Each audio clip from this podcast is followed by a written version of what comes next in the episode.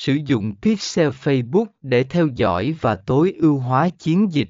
Phần 24 tuân thủ GDPR và các quy định về quyền riêng tư, đảm bảo rằng bạn tuân thủ các quy định về bảo mật dữ liệu như GDPR, chính sách bảo vệ dữ liệu chung của Liên minh châu Âu.